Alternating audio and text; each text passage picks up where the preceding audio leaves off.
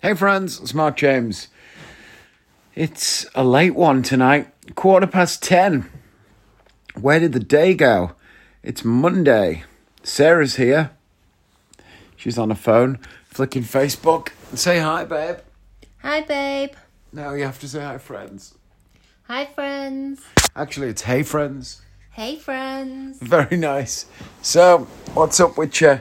What's up with y'all? Um, what's happened today? I woke up. Sarah was still asleep. Joshua was still asleep.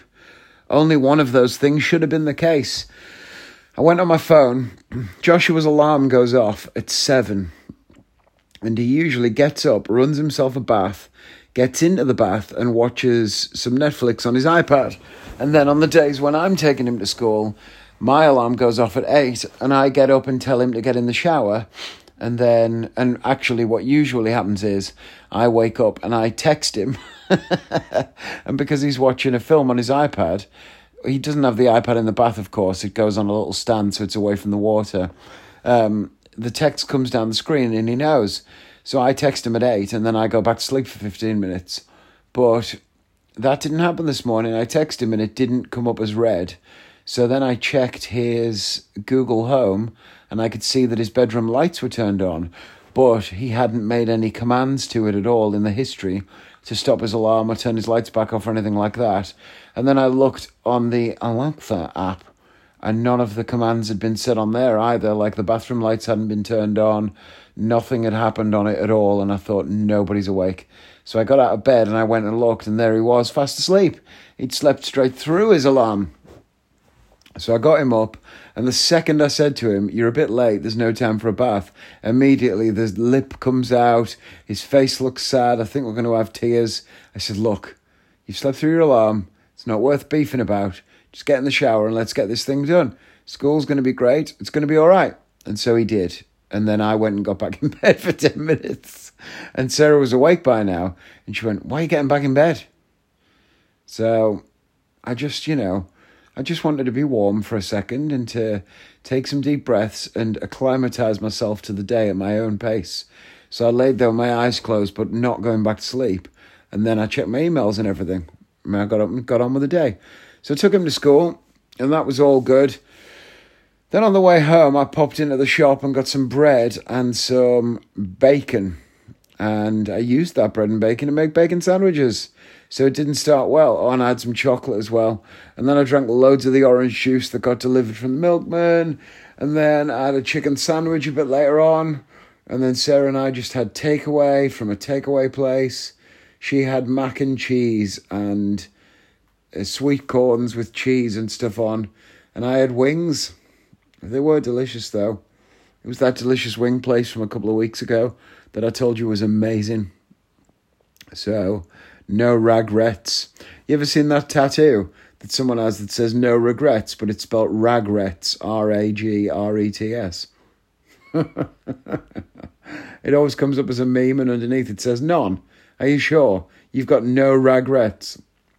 It always makes me laugh. So, right now, we're watching a new TV show with Kay- how do you say her name? Is it Kaley Cuoco? I think that's right, isn't it? She uh, she's in a new show called The Flight Attendant, which is on Sky, but they've put it all on. All the episodes are there, so we're watching that. And so far, it's been really good. It's like a murder mystery. We're on the second episode, but once it finishes, Sarah's going to go to bed, and I think I am going to write a blog for Vanishing Ink because someone messaged me asking about how I got my sound to be so good when I did the Vanishing Ink convention. Uh, I actually sent them a blog that's on my way, on my blog site because I've got a blog as well, a written blog, which if you've been on my website, it's markjamesmagician.com. My blog site is markjamesmagician.blog, in case you didn't know, and you might be interested. And it's full of loads of different blogs I've written, but one of them is called Microphones, and I talk all about how to get good sound. But I'm going to update that blog and rewrite it for Vanishing Ink to post on their site, which will include virtual shows and how to do good sound on those. So that might be helpful for some people. It's always nice to help. I finalized a few more details for the big contract that I've booked today, and so it's it is being contracted as we speak. That's exciting. Um, work is coming back and all things are good. And that's about it for the day. Anything you would like to add, my beautiful wife? No. She just said no. Nothing. Nada. Nada. Played Call of Duty a little bit today, but not too much. That's it, really. It's just been chill. Something funny did happen, but I can't think what it is. Hmm. It was something that really made me laugh today, and I do not know. Oh, I saw Anthony, you know, our old neighbour. Yeah. He said he sees you all the time. He lives near uh, the school. Yeah, he told me. I said I'll get a pint with him when uh, things go back to normal. He was with his new. Uh, are they married I don't know. or engaged? He was with his new partner, and they got two kids. Yeah. So um, yeah, that's how long it is since I've seen him. I saw our old neighbour today walking down the road, and he told me that uh, he sees Sarah all the time. And he said to Joshua, uh, "Last time I saw you, you were a tiny little baby, and look at how big you are now." And Joshua went, "Well, I am nine. And we all laughed in that way that we laugh at kids when they say funny things. So yeah, that's that. Right, let's have a short poem. I think I'm gonna have a poo. We're gonna finish this episode, and Sarah's going to bed. Here we go. This is a poem by Ryan Hennessy, and uh, he wrote it for World Poetry Day, and it's very short, but it's nice. I need to stop. I've got a list of poems that I already selected, but it's not on my phone, and so when it comes to finding poems, I often just cast the net out and look to places, and I read five or six of them, and then I choose one that I liked, and I like this one. Are we still enjoying the poems every day? I said I would do it all the way through this month. What is this month? Is it March? Yeah. I said I would do it all the way through March. So, you know, there's only eight days. Was it eight days left? Is it 22nd? Yeah. Eight days left. 30 days September, April, June, uh, 31 days. So, you know, there's not many left. Anyway, here we go. If I could move things with my mind, I'd put your hand in mine. And if I was able to, you know I'd stop the time. And if I'd turned invisible, I'd lay down by your side. If I had the powers, this room would be ours instead of mine. That's the poem. It's very short, but I think it's sweet. Short and sweet. There you go. What more can I say? What are you laughing for? What have you got to add to this debate? I've got nothing to add. What made you laugh then? Boring too. You thought the poem was shit? No, I said I'm boring too. Oh, you're boring too. Is it? Well, there's an implication there that I'm boring.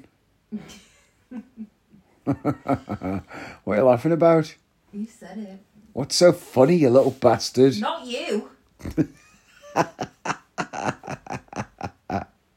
Do you want to talk to them? No. Come on.